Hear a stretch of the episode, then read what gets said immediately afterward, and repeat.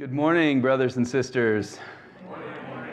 It is a joy and an encouragement to be uh, with you this morning after being out of town for uh, a couple of weeks. And uh, it is a privilege uh, for me to bring you this morning's message uh, from Psalm 16, the 16th Psalm. Uh, which in the supplied Bible is on page 423. And I better turn there too.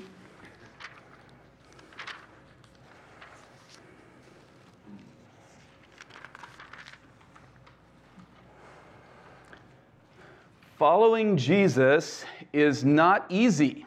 Amen? If you have been a Christian for a while, you probably know this. For some of us, it may not have been very difficult to confess our faith in Christ, undergo baptism, uh, join a church. But sooner or later, if we are sincerely seeking to follow in the footsteps of our Lord, we will find that He asks more of us than we had first expected. To be a faithful disciple of Jesus is going to cost you more than a couple of hours on Sunday morning. Uh, Jesus warned about this himself. Uh, in Matthew 16 24, Jesus told his disciples, If anyone would come after me, let him deny himself and take up his cross and follow me. To follow Jesus is to continually deny sinful desires that come so natural to us uh, and to devote our time, our effort, our resources to serving in His kingdom. And for believers in many places, following Jesus may come at the cost of their job, at the cost of their freedom, even at the cost of their very lives. So, if following Jesus requires so much sacrifice, why should we choose this life? Why would we lay aside opportunities to enjoy the sinful pleasures of the world around us? Why shoulder the responsibility uh, of caring for one another's burdens? Why give generously of our time and treasure to serve the Lord's church? Why would people who are free to serve themselves choose instead to become servants of Christ? Well, I'll tell you because while the cost of discipleship is great, the reward is far, far greater. So, um, turn with me, if you will, or, or if you have already turned there, to Psalm 16. Um, Psalm 16 is a declaration and a celebration of the rich rewards God gives to those who have committed their lives to Him. This psalm is so full of the joy of the Lord, it makes my heart dance. Often, when I want to express my praise to God for the excellence of His grace in my life, I can find no better words than verses from this psalm. Psalm 16, starting in verse 1. Preserve me, O God, for in you I take refuge. I say to the Lord, You are my Lord. I have no good apart from you. As for the saints in the land, they are the excellent ones, in whom is all my delight. The sorrows of those who run after another God shall multiply. Their drink offerings of blood I will not pour out, or take their names on my lips. The Lord is my chosen portion and my cup. You hold my lot. The lines have fallen for me in pleasant places. Indeed, I have a beautiful inheritance. I bless the Lord who gives me counsel. In the night also, my heart instructs me. I have set the Lord always before me. Because he is at my right hand, I shall not be shaken. Therefore, my heart is glad, and my whole being rejoices. My flesh also dwells secure For you will not abandon my soul to Sheol, or let your Holy One see corruption. You make known to me the path of life. In your presence there is fullness of joy. At your right hand are pleasures forevermore. This morning, uh, we'll talk about this psalm with three themes faithful commitment, joyful gratitude, and eternal hope. Faithful commitment, joyful gratitude, and eternal hope. So, first, we'll look at David's commitment. As we look at the opening verses of this psalm, we hear David proclaiming his faithful commitment to God. We hear the heart of a man who has resolved, who has committed that he will find his joy, his hope, his protection, his satisfaction in God. And listen to the way he begins Preserve me, O God, for in you I take refuge. From the very first word, preserve, we hear that David is addressing his plea not to the memory of an ancient myth, not to some abstract guiding principle, uh, not to an impersonal force of nature, but to the living God.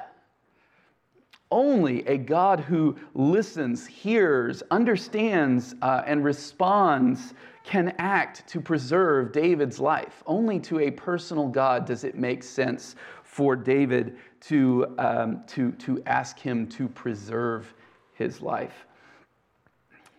And it is to this loving personal God that David commits himself, trusting that God will give him the protection that he needs he goes on and says, I say to the Lord, You are my Lord.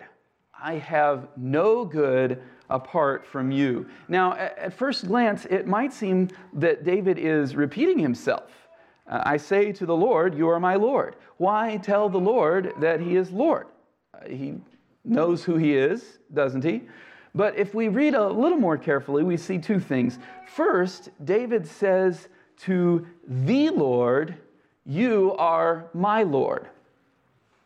And also, we see that in most Bibles, um, the word Lord, the first word Lord, is in all caps, whereas the second word Lord is not. Now, as, as many of you know, there are two different Hebrew words um, commonly translated as Lord. There are, there are still more names for God, but there are two that are usually translated as Lord.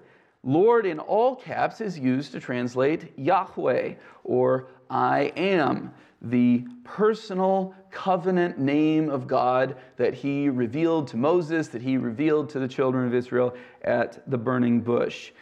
Now, this name refers only to the one true God, the God of Abraham, the God of Isaac, the God of Jacob.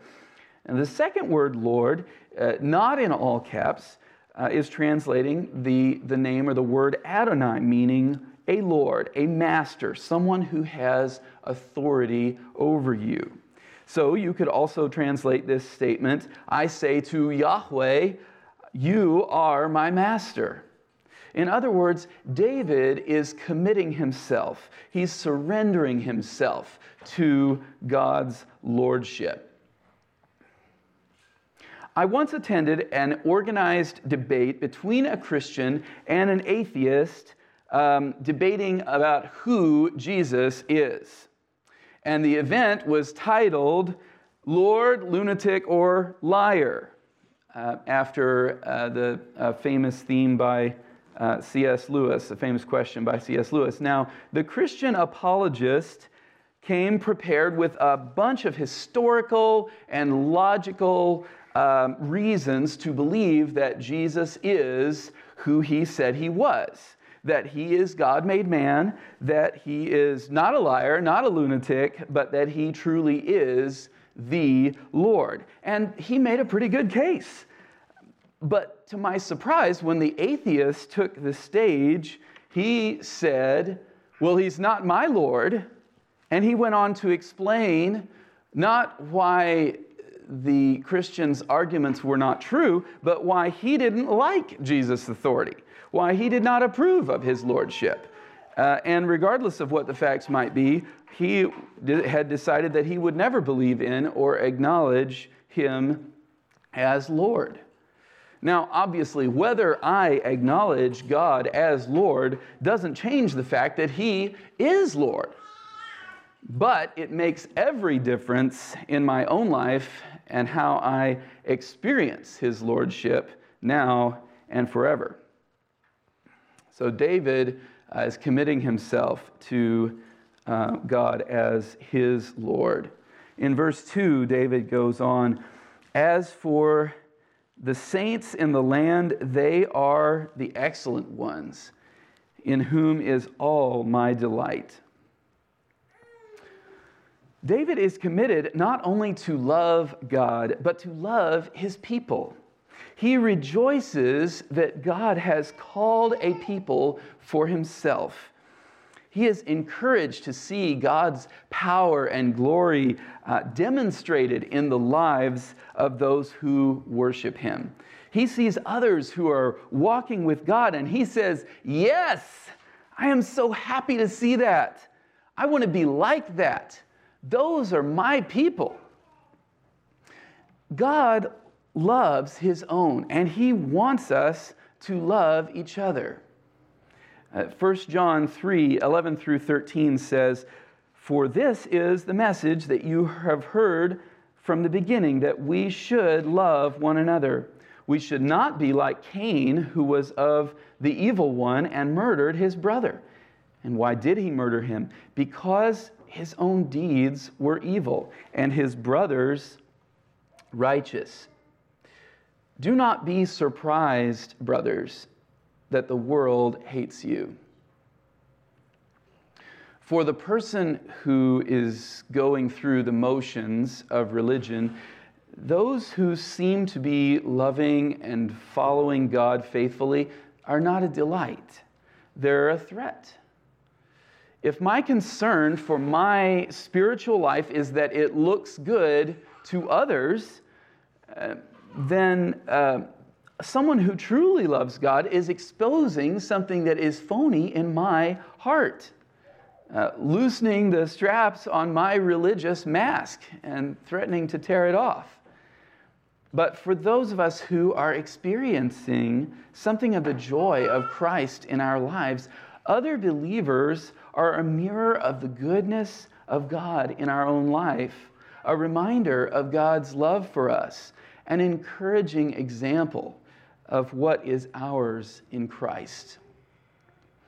Uh, David is committed to love God and he's committed to love his people. I'm so thankful for the men and the women of this church family whom I see uh, loving God and each other week in and week out. It is a delight and an encouragement to me to see you studying God's Word, talking about His grace, striving against sin, taking care of each other in need. And by the way, um, I, have been so encouraged, and Alberta and her family has been so encouraged by your prayers and your support um, during uh, a time when um, our, our, family in Portland is, is just going through um, a, a, lot of burdens, a lot of um, uh, medical hardship. Um, so uh, thank you. You are a refreshment and an encouragement and a reminder of God's love for us. Thank you so much. David delights in those who are faithful to God, but then he sadly considers those who follow after another God instead. Verse 4 The sorrows of those who run after another God shall multiply. Their drink offerings of blood I will not pour out, or take their names on my lips. David commits himself not to throw his lot in with those who are worshiping false gods. Um, let's see, in this life, we, we all have sorrows, but David says that those who run after another God will tragically multiply their sorrow. Now, that's the opposite of what everyone wants, right? Everyone wants to be happy. Everyone wants relief and comfort when they have sorrow. But too often, we look for happiness, we look for comfort um, in all the wrong places. Those who worship carved images hope and expect to get relief from their sorrow or to uh, gain uh, success and prosperity.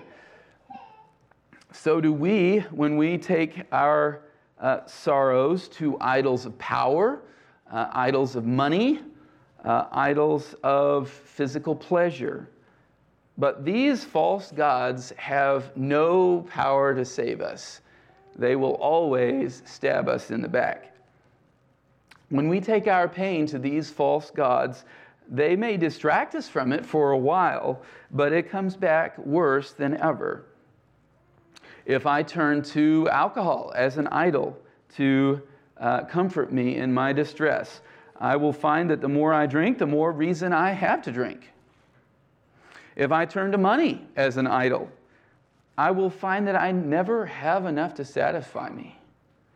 If I look for my fulfillment in the praise of men, I'll find that it is fleeting, it's shallow, it is easily withdrawn.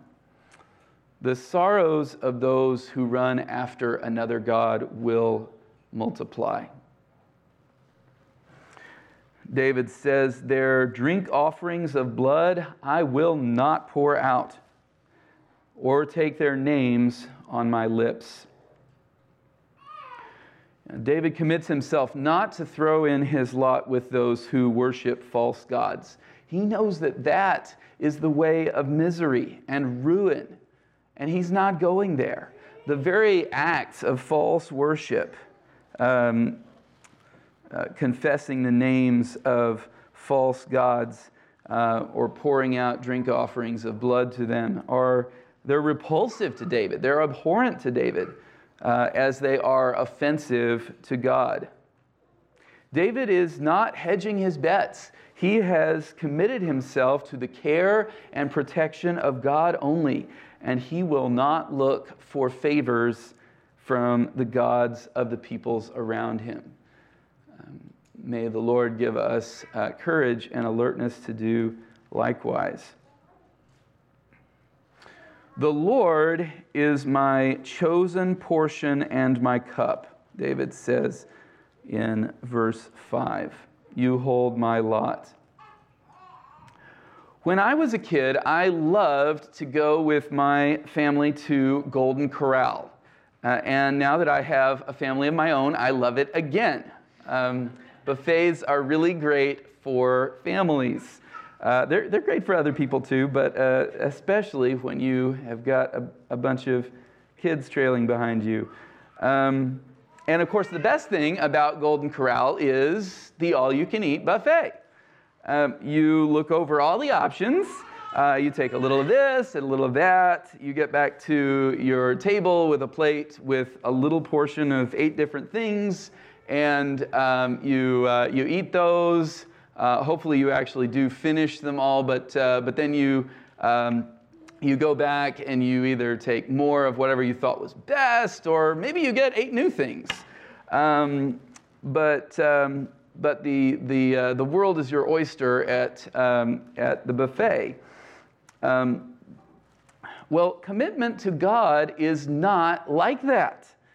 God is not willing to be an option on your plate along with the garlic bread, macaroni, and popcorn shrimp. David says, The Lord is my chosen portion and my cup. Um, David is filling his plate with God only. He is filling his cup with God only. And David is trusting God to satisfy all of his needs, all of his desires, his true desires.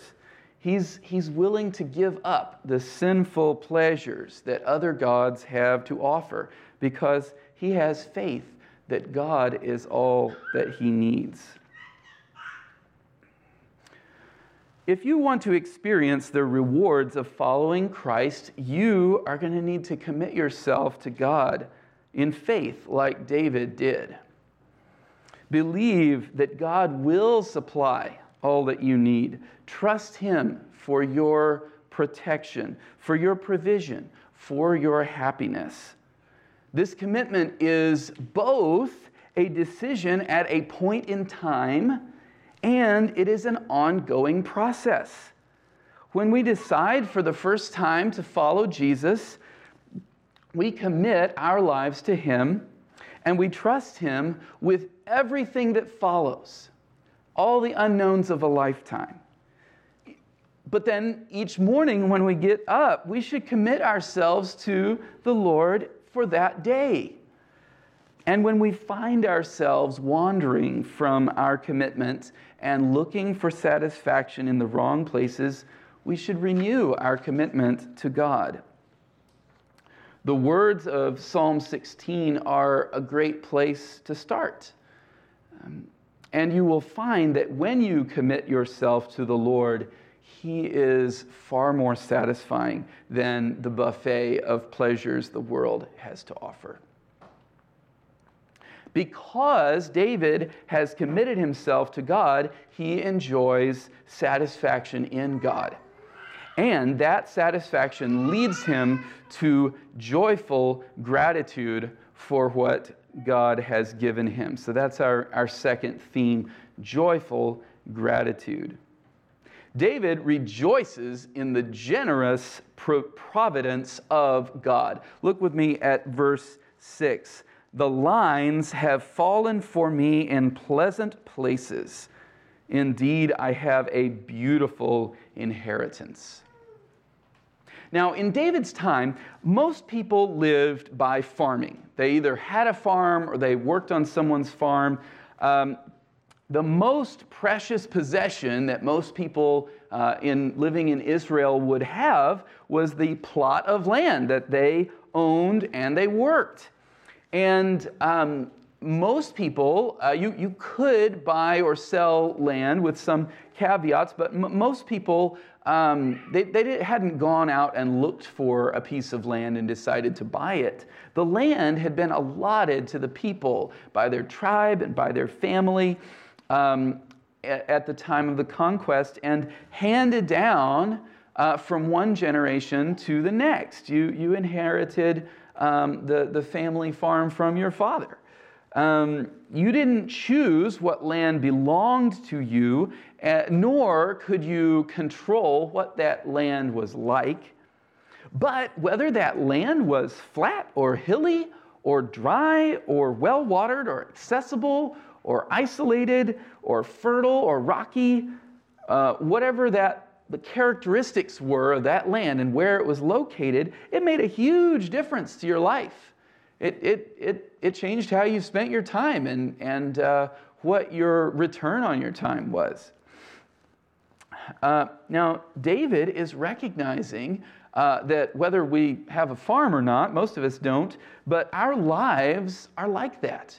The circumstances of our lives are largely not chosen by us, they are given to us. Um, who, what we are and who we have, I'm sorry, uh, what we have and who we are is all a gift from God. And when David contemplates what God has given him, his heart is full of gratitude. Now, if we reflect on the life of King David, we shouldn't think that it was all a bed of roses. Now, he was a king, which many of us, uh, probably all of us, are not. Um, but, um, but nevertheless, David's path was a difficult one. Um, he was the youngest son of a big family. Um, and, uh, and David was seemingly considered to be the least important son by his father. When God chose David uh, when, when, God was, um, when God did choose David to be Israel's next king, he spent years on the run as King Saul tried to kill him. Uh, when he received the kingdom, um, David's life experience was one of frequent war and struggle uh, against the enemies of Israel. And at one point, his own son Absalom started a rebellion against him and forced David to flee for his life. So David knew all about danger, he knew all about hardship, deprivation, grief, suffering. David experienced those things. I think that's part of why, when you even read this psalm and many others, you see David prizes security so highly because he knew what it was like for his life to be anything but secure. He knew what it's like to be in danger of losing everything. But at the same time, David's life was also marked by the unique blessing of God. God gave David not just any kingdom, but the kingdom of his chosen people. Um, he blessed him with wealth and ultimately with victory over those enemies. And not only that, but God gave David an absolutely unique promise the promise of an everlasting dynasty that one of his descendants, namely Jesus, would rule over Israel forever. And besides that, God filled David with his spirit and called him a man after God's heart. David's life was not one of ease and safety, but it was one of blessing and joy. Now, when we look at our own lives, we see that God has called us to a variety of circumstances. Some of us have more worldly privileges than others. Some of us face greater earthly challenges and suffering than others. And yet, God has generously provided for each one of us.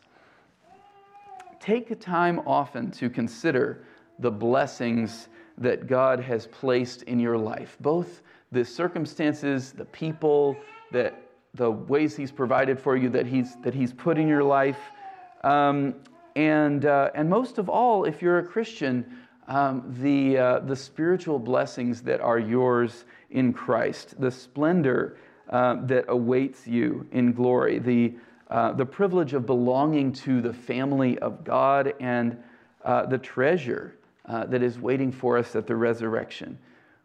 Um, so, whether you are going through an, a, a, a, joyful season or a difficult season in your life, you, if you're a Christian, you have a beautiful inheritance too.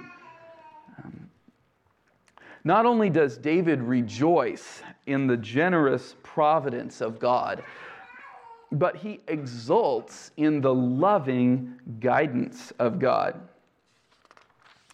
I bless the Lord who gives me counsel.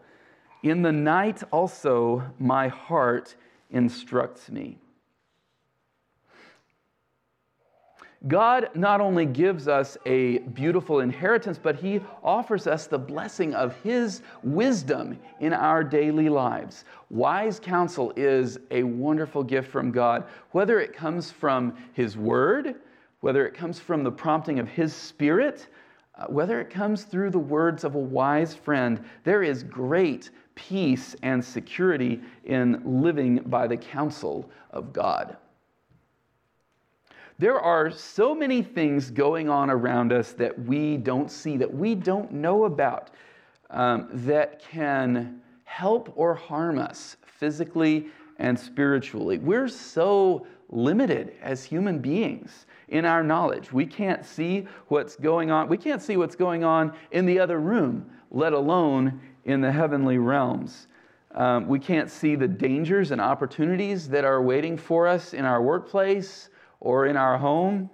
Um, we can't see, uh, we, and we certainly can't see the traps that Satan and his demons are busily laying for us, trying to destroy our bodies and our souls. But God sees everything that's going on. He knows how it is all working together, both in this world and in the spiritual realm. And as Christians, we can be confident knowing that He is leading us. We don't have to stumble blindly through life when we have a sure and a steady guide in, in God. David says, In the night also my heart instructs me. Do you, do you look to your heart for instruction? Um, what does David mean by that? Well, when we're in Christ and have the Holy Spirit living in us, He speaks to our inner selves and He gives us direction for how to live our lives. Christian, you should listen to your heart. Though the heart of the natural man is deceitful and treacherous, yet the heart of the man who is following Jesus is being renewed. It's, it's in step with and it's being influenced by his spirit. Now, our hearts are not infallible, and they can be influenced by things that are not of God as well. But by the grace of, of God, we can receive instruction through and, um, and, and even uh, in our hearts. God's loving counsel to us not only gives us security and courage, but it gives us the joy and comfort of knowing that we are not alone. Um, David is, is glad to have the security of receiving counsel from God and knowing that he is walking in God's path. But I think that uh, an even greater delight for him is knowing that God is there with him. I remember a time in my life when I was considering some important decisions, and I, I got to the point where I just really didn't know what to do. I was so unsure of myself. I was so afraid of making the wrong choice for the wrong reason, and the anxiety was just eating me alive. Um, and one day, I just like, I was at work, I just walked out of the office to my car, um, and, uh, and I sat in my car banging on the steering wheel. And I said, uh, God, I don't know what to do. I need help. And after a while, I went back in the office and, and tried to continue working. And about an hour after that, I got a call out of the blue from one of my brothers um, who asked me how I was doing. And uh, I mean, um, like the, the, the phone's always there, but uh, I mean, he and I don't really talk on the phone that much. We'll visit each other, but that was not expected. And I knew that that wasn't just happenstance, that was an answer to my prayer. Uh, I told him about the struggle that I was having, and uh, he listened, and he just really gave me exactly the comfort, the acceptance, and the good, wise counsel that I needed in that moment. And while his advice to me was good, um, I found as I walked back into work that I had received more than advice from my brother. I had gotten an answer to prayer, and with that, an assurance that God loved me, that He was leading me, that He was walking with me through these circumstances, that He was present with me. See, when I, when I remember that, when I'm convinced of that, um, I don't have to be full of anxiety about making a mistake because God hasn't left me to fend for myself. He, he's, um, he's caring for me as a father, He's present with me in all that I do.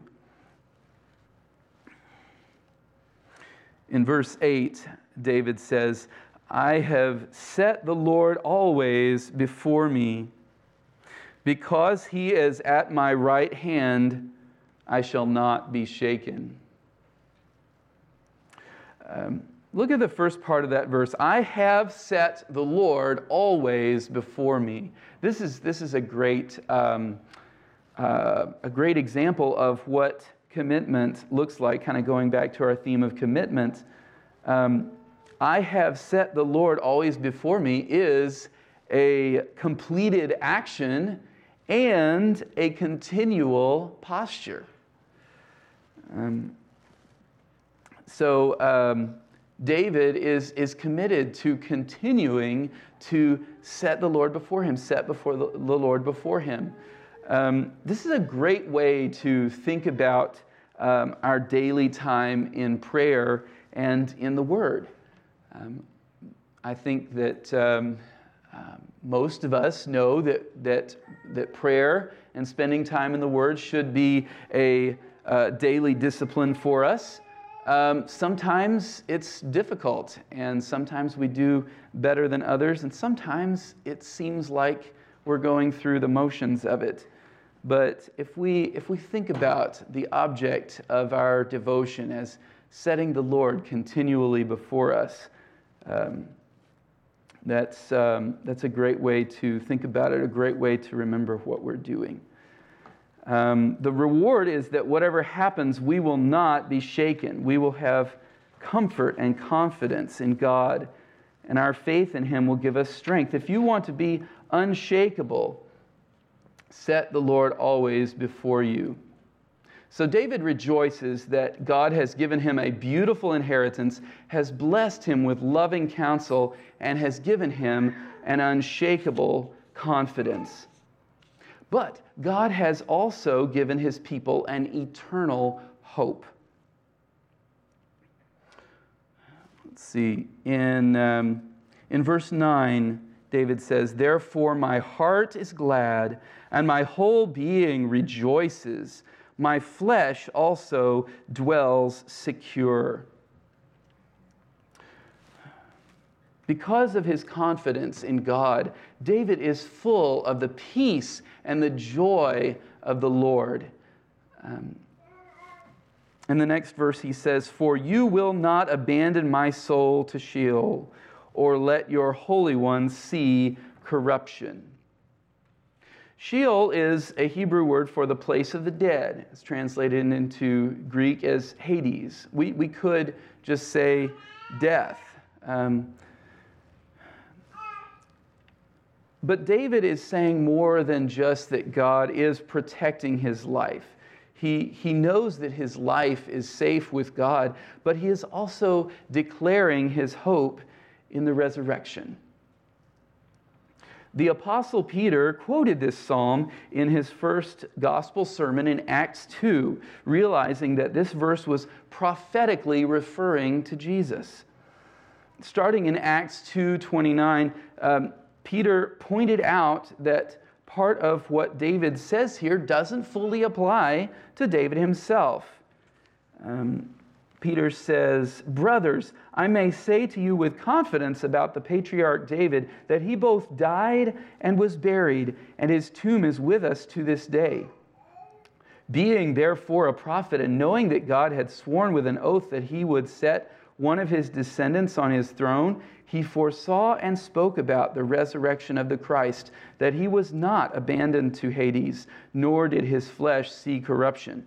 This Jesus, God raised up, and of that we are all witnesses. Do you see what Peter is saying here? He's showing us why this psalm can't refer to David only, because the psalm says, in effect, God's not going to let me die and rot. But in the case of David, although he had an amazing life, he did die and he was buried and his body decomposed just like everybody else's.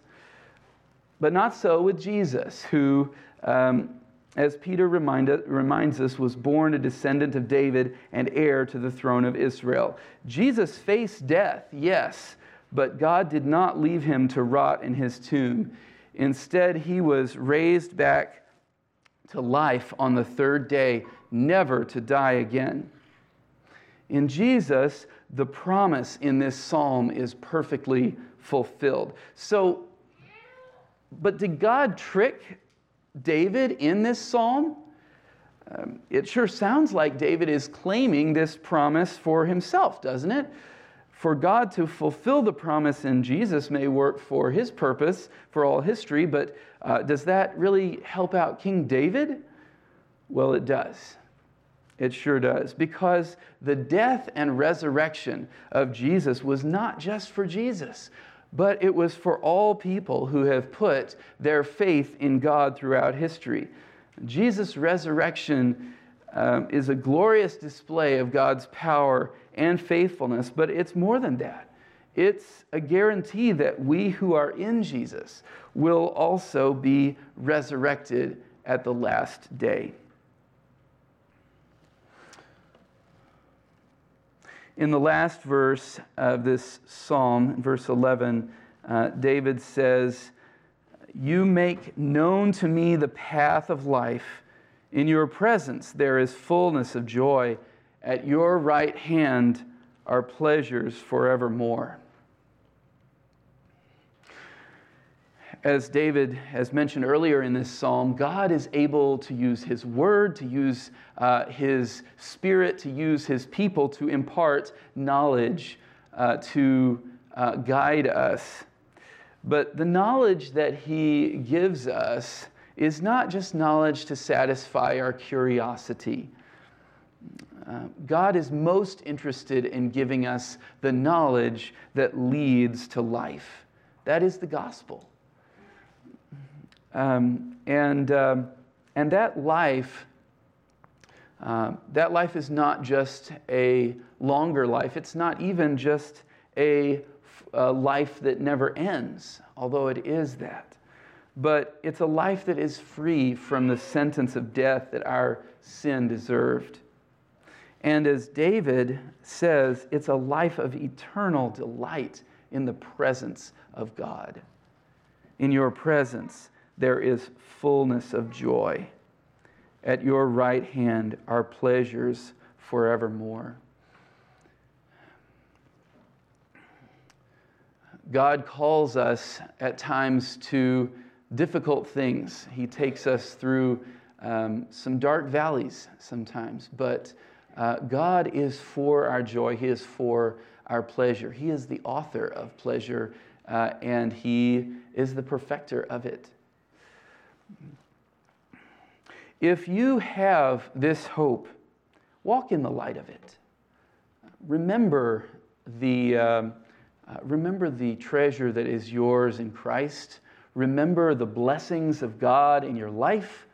Um, take time to um, listen to the guidance of God, to rejoice at His presence with you.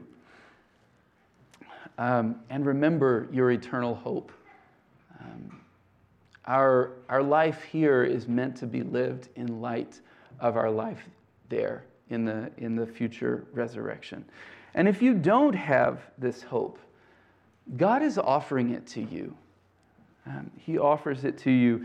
Uh, John 6:37 uh, says, and Jesus, Jesus uh, spoke these words, "Whoever comes to me, I will never cast out." Um, God has, has made it possible through Christ for you to be uh, forgiven of your sins uh, and to become part of his family and heir to these wonderful blessings that David celebrates. Let's pray together, if you will, with me. Dear Father, um, I thank you for uh, the, the wonderful gifts that you have given, both uh, gifts of uh, material and, and, and physical help, protection, and gifts of spiritual blessing. Um, Lord, you, you are my Lord. You are our Lord, and we have no good apart from you.